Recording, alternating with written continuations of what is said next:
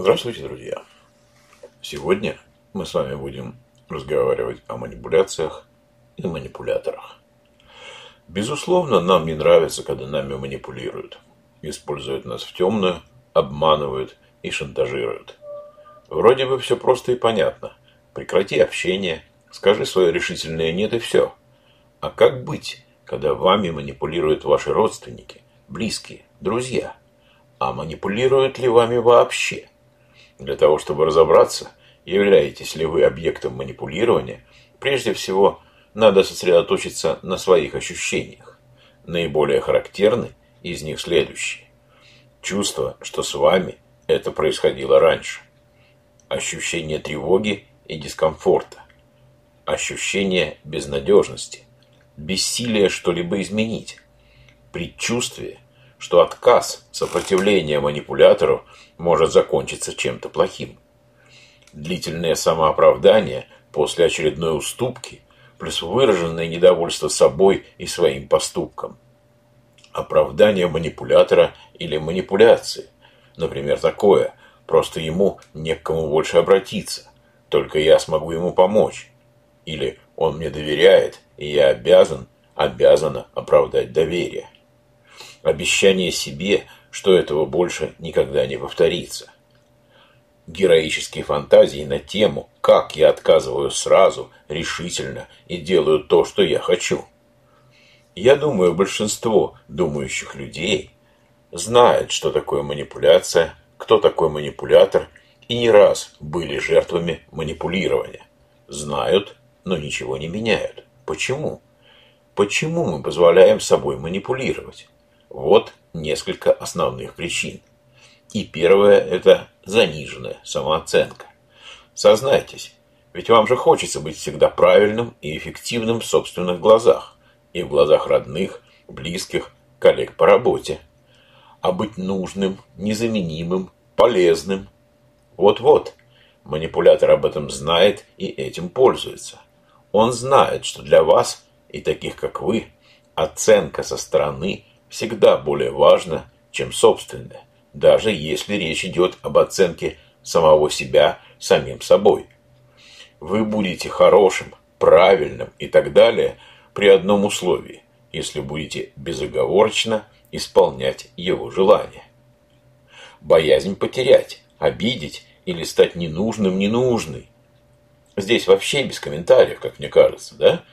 Страх – быть, стать нехорошим в глазах окружающих. Вообще-то, сколько людей, столько и мнений. Поэтому быть хорошим для всех в принципе невозможно. Да и глупо. Если вы всегда будете для кого-то, вы никогда не будете для себя. Еще одна причина – это воспитание в семье, семейные программы. Мы внушаемы и программируемы. Особенно если речь идет о воздействии со стороны близких. Нам, людей. Родители, манипулируя друг другом и своими детьми, своими разговорами и поступками, практически программируют молодое поколение на выбор манипулирования как единственного способа удовлетворения своих потребностей и общения между людьми. И сценарий будет повторяться из поколения в поколение – так как альтернативных способов взаимоотношений никто никого не обучает. Еще одна причина – иллюзия того, что он или она не может относиться так к вам, то есть не может манипулировать вами. Вы действительно все еще так думаете? Причем здесь может или не может?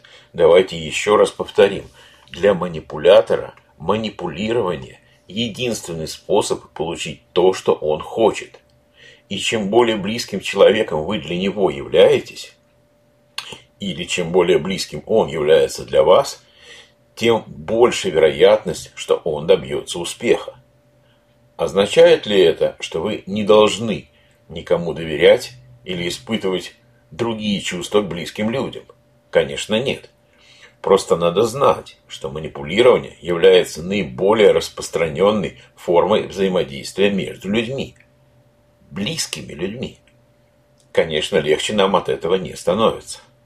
Еще одна причина. Причина манипулирования. Точнее, причина, почему мы поддаемся на манипулирование. Это гипертрофированное чувство долга. Оно является уникальным полем для манипуляций практически во всех сферах жизни человека. А наша склонность к самопожертвованию, мазохизму или некой гиперрефлексии, я думаю, здесь тоже эту причину можно оставить без комментариев. Обратите внимание, как много предпосылок, находящихся внутри нас.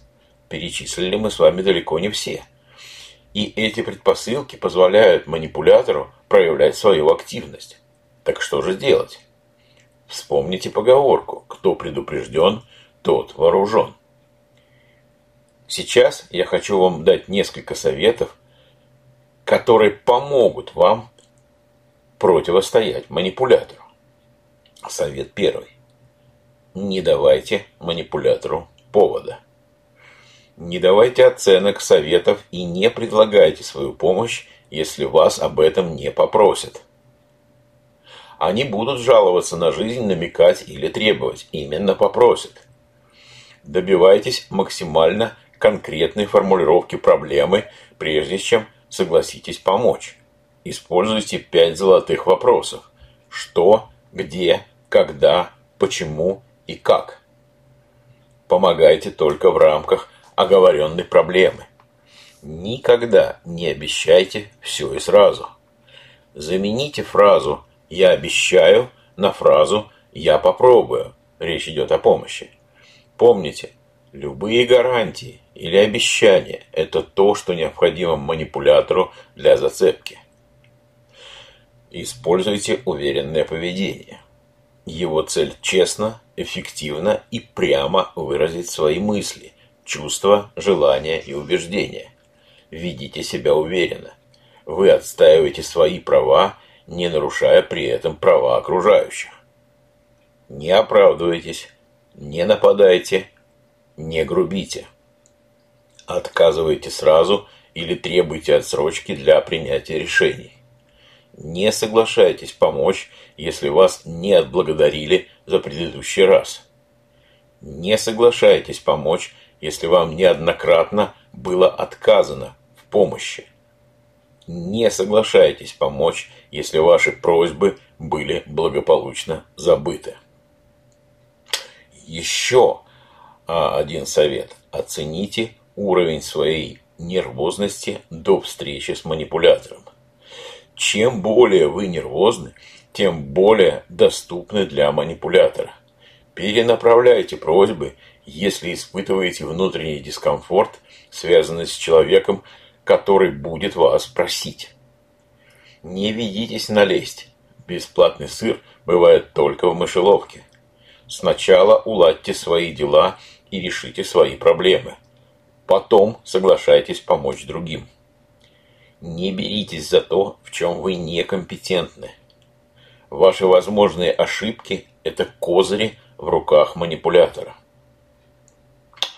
Мы с вами должны понимать, что существуют способы общения и взаимодействия, альтернативные манипулированию. Это открытый диалог, это сотрудничество, это кооперация, это взаимопомощь, я говорю, на безвозмездной основе, дружба, равноправное партнерство, в конце концов меценатство или филантропия. Как видите, всегда есть из чего выбрать, и если захочется, что с чем совмещать. Попробуйте. Если вы устали быть объектом манипулирования, если вы хотите отказаться от манипулирования и начать нормальное общение, я рекомендую вам обратиться за профессиональной психологической помощью. А на этом у меня все. Я благодарю вас за внимание. Спасибо и до встречи в новых подкастах.